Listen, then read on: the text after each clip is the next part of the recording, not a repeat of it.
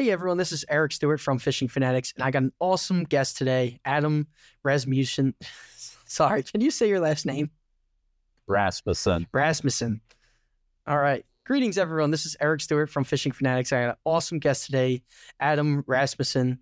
He's a Bassmaster EQ pro angler, a tournament angler. He also does charter fishing too for walleye, smallmouth, and salmon. So, how you doing, Adam? Oh, not too bad. Yourself? I'm doing great, man. It's great to have you on here. I know we were talking a little bit about boat problems beforehand. I sh- kind of shared my story, but um, let's start with your story about how you got into bass fishing, how you got into fishing in general. Um, you know, I talk to a lot of guys and they say, you know, mm-hmm. parents or different influencers kind of, you know, help them along the way as they were going through their journey. So, uh, why don't you just kind of talk about how you got into fishing? Yeah. So basically, uh, I guess since I've been about three years old, I've been in a boat and uh, got hooked on it right away. So I grew up fishing with my dad, and oh, when I was probably 12 or so, started fishing like some little local walleye tournaments with him. And that's how I grew up as a walleye and a muskie angler. Um, I didn't do a lot of bass fishing um, until later down the road. But anyway, so I started fishing walleye tournaments with him. Uh, I turned 18. I wanted to fish for a living, so I took up guiding, and I had a part-time job at a Gander Mountain uh, where I used to grow up. So I worked there, guided. sorry, I worked there full time. I guided part time. Uh, took a few years to get established, and then I got rid of my job, and I've been fishing full time ever since. So, uh, guiding a lot, and then I kind of got my feet wet into bass fishing. I'd say like my later high school years. Um, just kind of had more fun with it. Out of high school, I fished uh, some FLW walleye events, uh, pro am stuff, and I fished as a boater in those. Actually, won one uh, when I was 19. I won one on the Bay of Green Bay where I live now, and the next day I won a WWE event. And then I got sucked into the world of walleye fishing and wasted four or five years of my life doing that. Um, I just, I don't know, I just didn't really enjoy it that much. Like if I went fishing for fun, I always went bass fishing. Mm-hmm. So then I started fishing more bass tournaments, just local stuff on the river where I grew up. You know, like 25 boat derbies. You win a whole whopping $1,500, but actually won quite a few of them. And I kind of knew that's the road I wanted to go down, but wasn't financially ready um, until two years ago. And then I started getting my feet wet into it a little bit more. Um, so yeah, here I am. I love it. So that that whole walleye game, because honestly, the only thing that I have I know about walleye fishing and tournament walleye fishing is the one video that I saw a couple months ago, or probably closer to a year now, of the guys cheating um, up there at Lake Erie. So, um, for everyone that's kind of listening, who's kind of more focused on bass, can you just explain a little bit what the tournament scene like is for um for walleye? Um, you know, there's it seems like there's always cheating going on at every level. But the one thing I can say, like tournaments that are pro am, like that keeps guys honest. Uh, team tournaments, I never really liked fishing them because, you know, I did some MWC tournaments and those were team events. And I guarantee, like, people are using their cell phone to call their buddies and have them come over when they got on them. Like, you could see it happen. It's not like coincidence. Um, so I tried to stick more to like the pro am stuff because then I feel like you have a guy in the boat that you don't even know, you're not going to try cheating. Mm-hmm. And I mean, it's terrible that there's cheaters in this world in the fishing industry. And I hope everybody that does it gets caught and they get what's coming to them because it's really not fair. Like everybody's working so hard to do it the right way, and then you get one bad apple, and it it kind of wrecks it for everybody. Like I'm not saying that everybody in the walleye world is a cheater. I mean, there's there's a bad apple in the bass world. There's bad apples in the walleye world. uh, the muskie world, you hear it all over the place, and it's just unfortunate that that stuff happens. Yeah, absolutely. And you know, I don't want to go on a tangent of all these other fish because we do interview a lot of bass guys here. But I got to tell you, I got down the muskie rabbit hole for about three years, and it's been a fish that like I always wanted to go up to Wisconsin to go fishing for it. And I'm around the Philadelphia area, so it's not great here, but you know, you can kind of run into a couple here and there.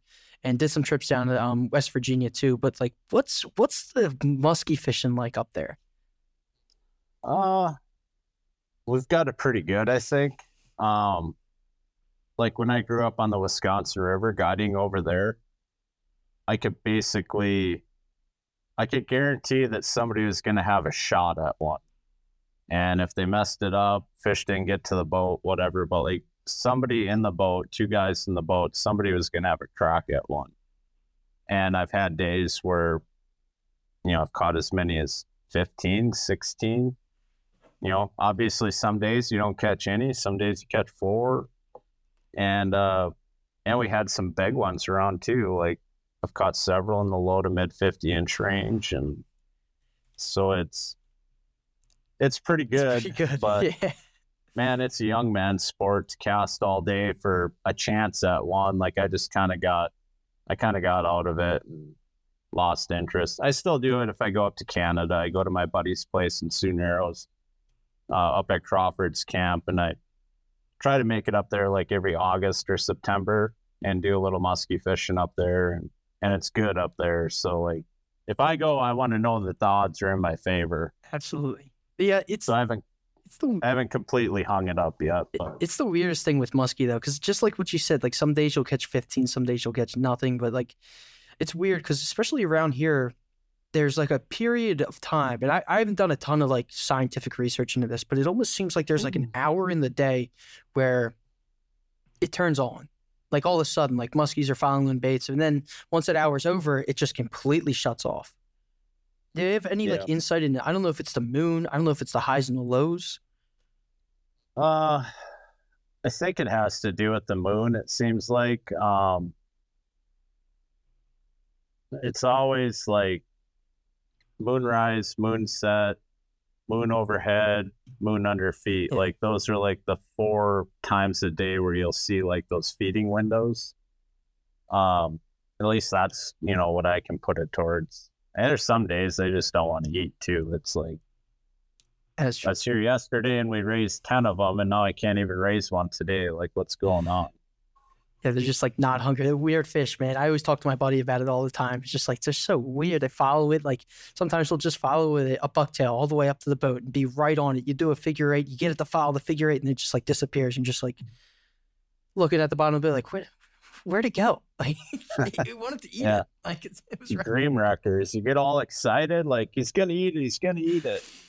They just fade away, never to be seen again. Oh, dude, Adam, I couldn't tell you the amount of times when I was first starting out that I would throw like a, a big bucktail out there or a bulldog, get it all the way to the boat, and all of a sudden you'd see this big muskie underneath of it, and I'd completely like, just honestly, for lack of better better words, just completely like shit myself. Just be like, oh god, and throw the lure out of the water. The muskie goes off. I'm like, ah. No, it's like the first like twelve follows. That's exactly what I did, and I was like, all right, I gotta like start relaxing. Like, Yeah, I've seen through guiding, I've seen a lot of people like lose their shit when one comes in and eats at the boat, and like they'll mess it up because they panic, and they'll be like, "What just happened?" I'm like, "You just ha- you had one. Like it came up and ate your bait at the boat.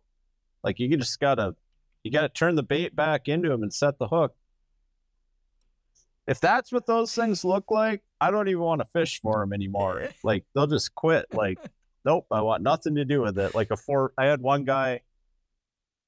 Oh, it's craziest story ever. Muskie fishing. I had two customers with me.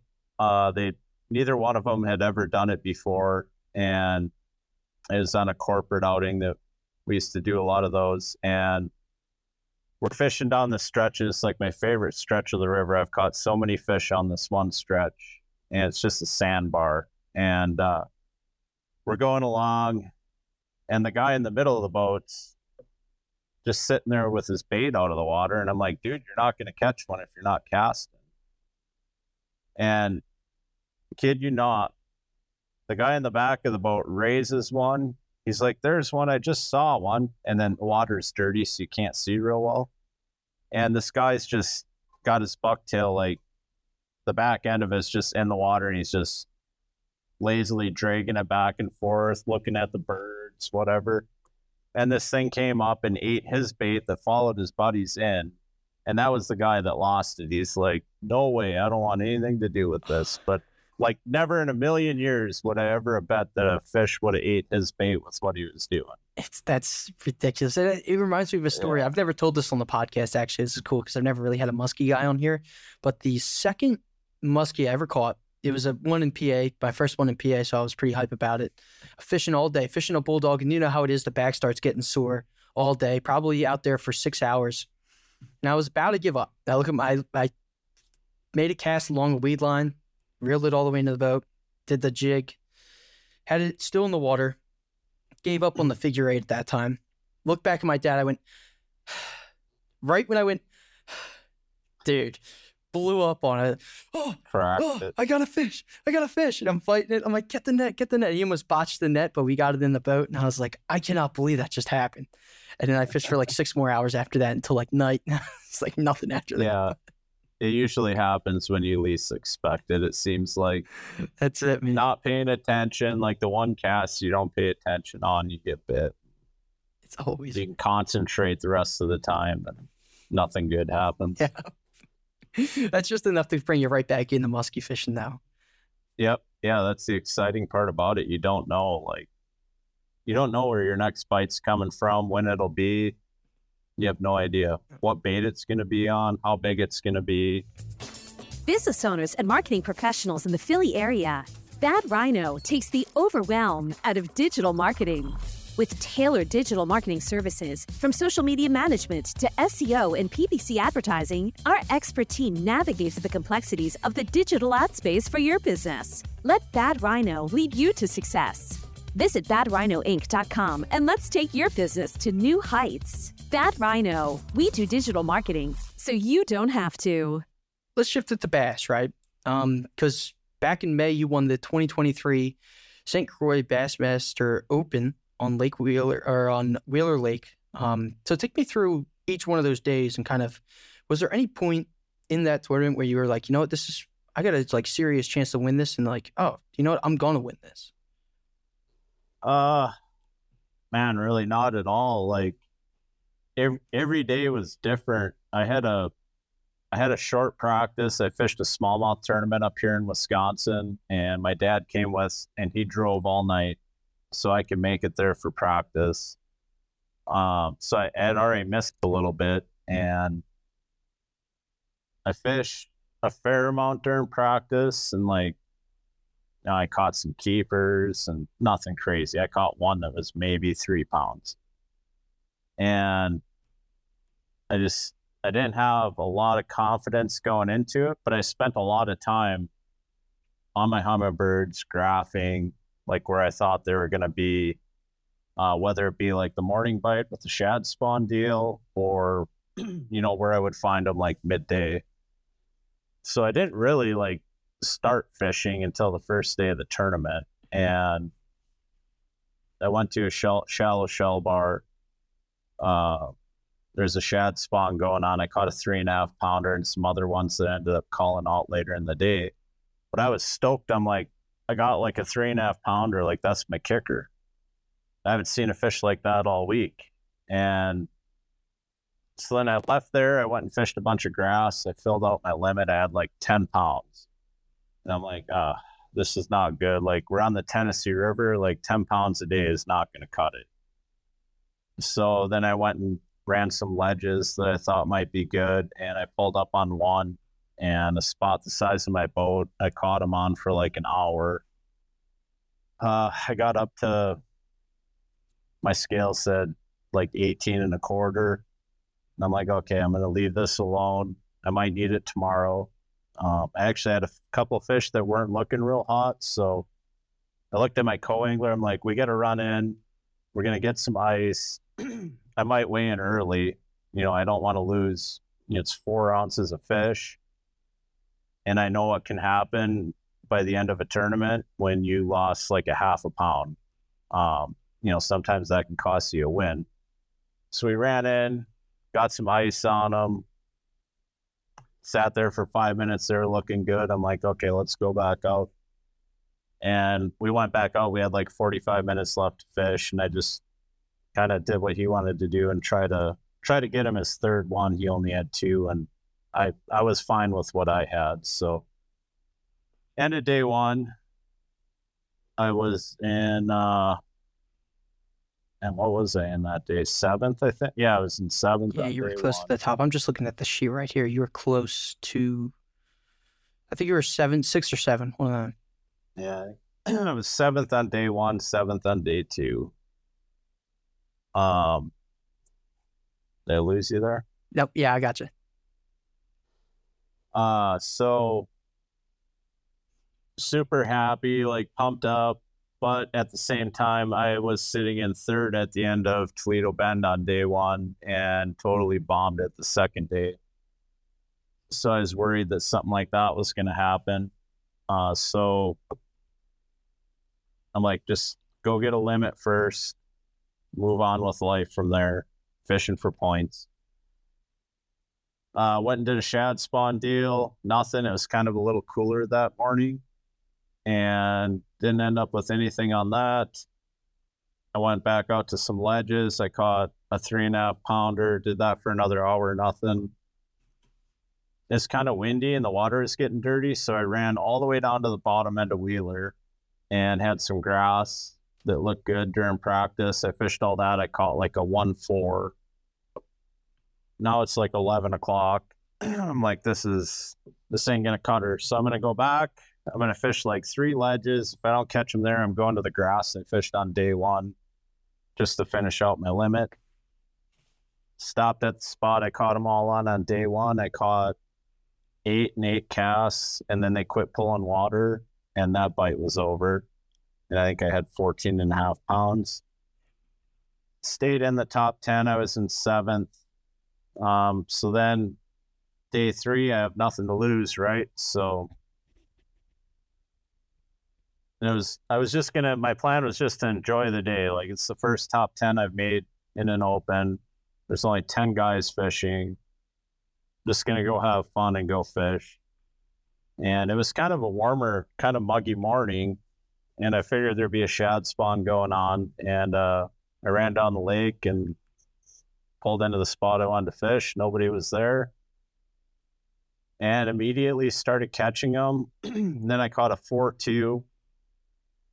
So I had hoped that there were a lot of good ones around there because I knew I was going to need upwards of like 22 pounds to win.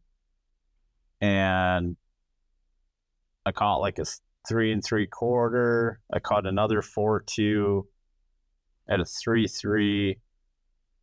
Uh, long story short, at 809 i had a five and three quarter i put in the live well i looked at my marshall and i said i just want a bassmaster open like i don't know i've i've won several tournaments in my life and like when you catch that last key fish like you just have a good feeling like it happened and thank god it did because i never caught another one after that that mattered i caught some small ones And you pulled that last day 21 pounds, 11 ounces.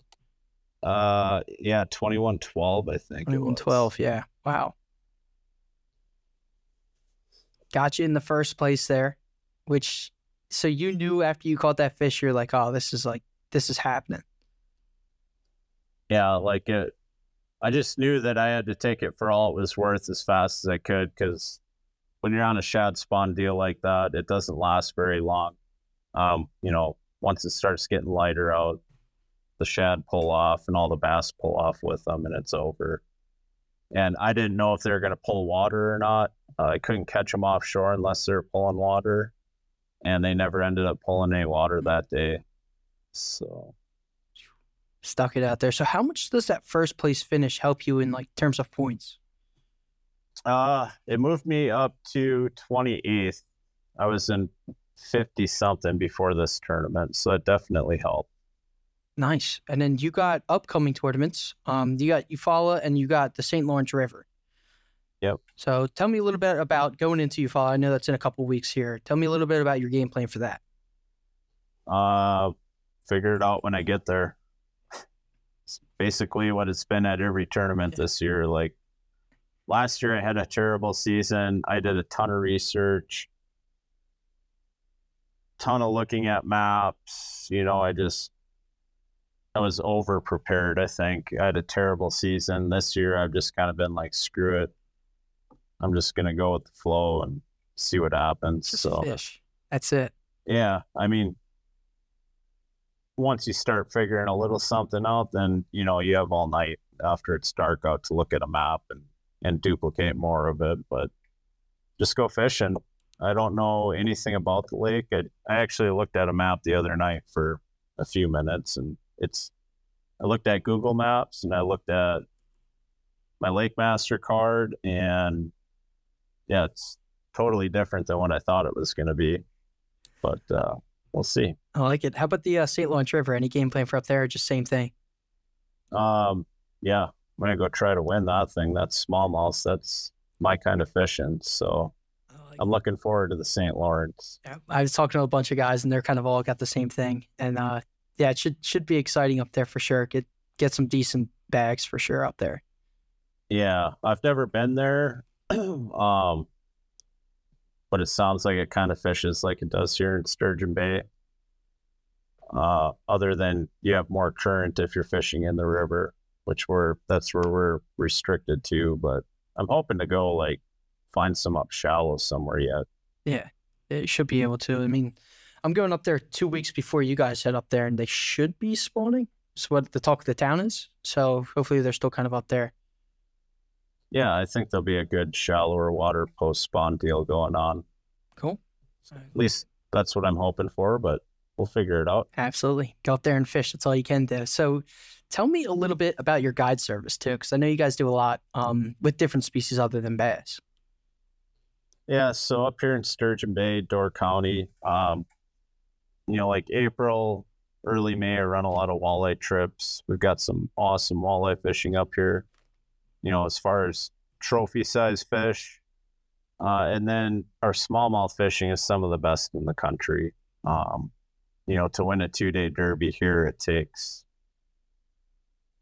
I've seen it anywhere from 54 to almost 60 pounds for two days. So we have some pretty unreal smallmouth fishing. Uh, that eats up a bunch of my time in May. And then uh, once June gets here, June, July, and August, I run a 34 foot salmon boat. I have another kid that charters for me as well. His name's Trent, um, which is nice because then when I leave for, to go to a tournament, the boat's still running and, and we're still fishing. But uh, we do a lot of trout and salmon fishing out of that. And then uh, once fall gets here, then it's kind of back to bass fishing again. Gotcha. And then one thing you hit on earlier too is the uh, corporate events that you do. Yeah. Um, I'm actually sitting in, we call it the warehouse. It's my father in law's man cave and keep the boats in here and some tackle and whatnot. And then we have an industrial kitchen and a bar, uh, plenty of seating and stuff. So, like, whenever we do corporate trips, you know, it's all inclusive. I just need a head count of how many people I give a price. We cook dinner. They come up here. They're in a private environment. They get to hang out and drink, shoot pool, play darts. It's uh, it's a pretty cool place for people to come and hang out. So that works really good with the corporate stuff. Oh yeah, sounds like a great time. Absolutely.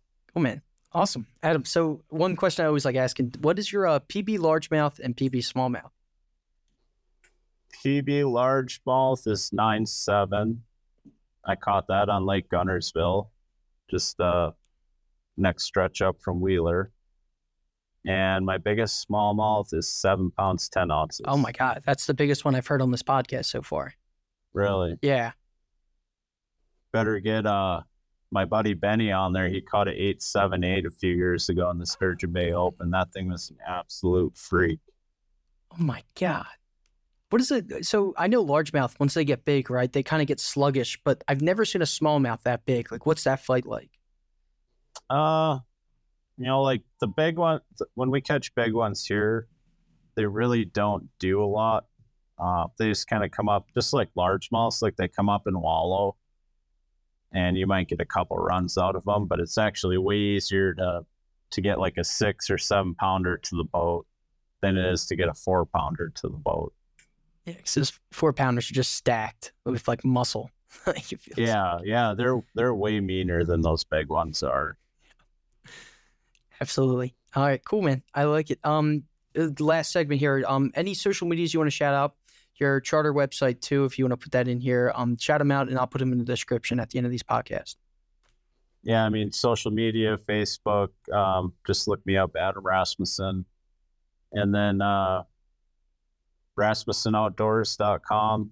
That kind of covers everything for guiding. Uh, the salmon stuff is under Salmon Depot Charters. We have a website for that as well, but you can you can get to everything through Rasmussen Outdoors. Uh, all the links are on that website. All the information if you're looking to get out and uh, and get on some salmon or bass or walleyes with us. I love it. Definitely. Um, for all the listeners, check out his website because I was looking at it before this podcast and the smallmouth. You'll you'll see it when you get there. It's absolutely insane the smallmouth that this guy catches. So, no, um, Adam, I appreciate you taking the time to do this podcast with me. Absolutely. Thank you for having me. You just listened to the Fishing Fanatics podcast with your host, Eric Stewart. Feel free to check out our other podcasts and our other interviews on our channel on Spotify, YouTube, and much more. Check out our Instagram page, TikTok, and Facebook as well.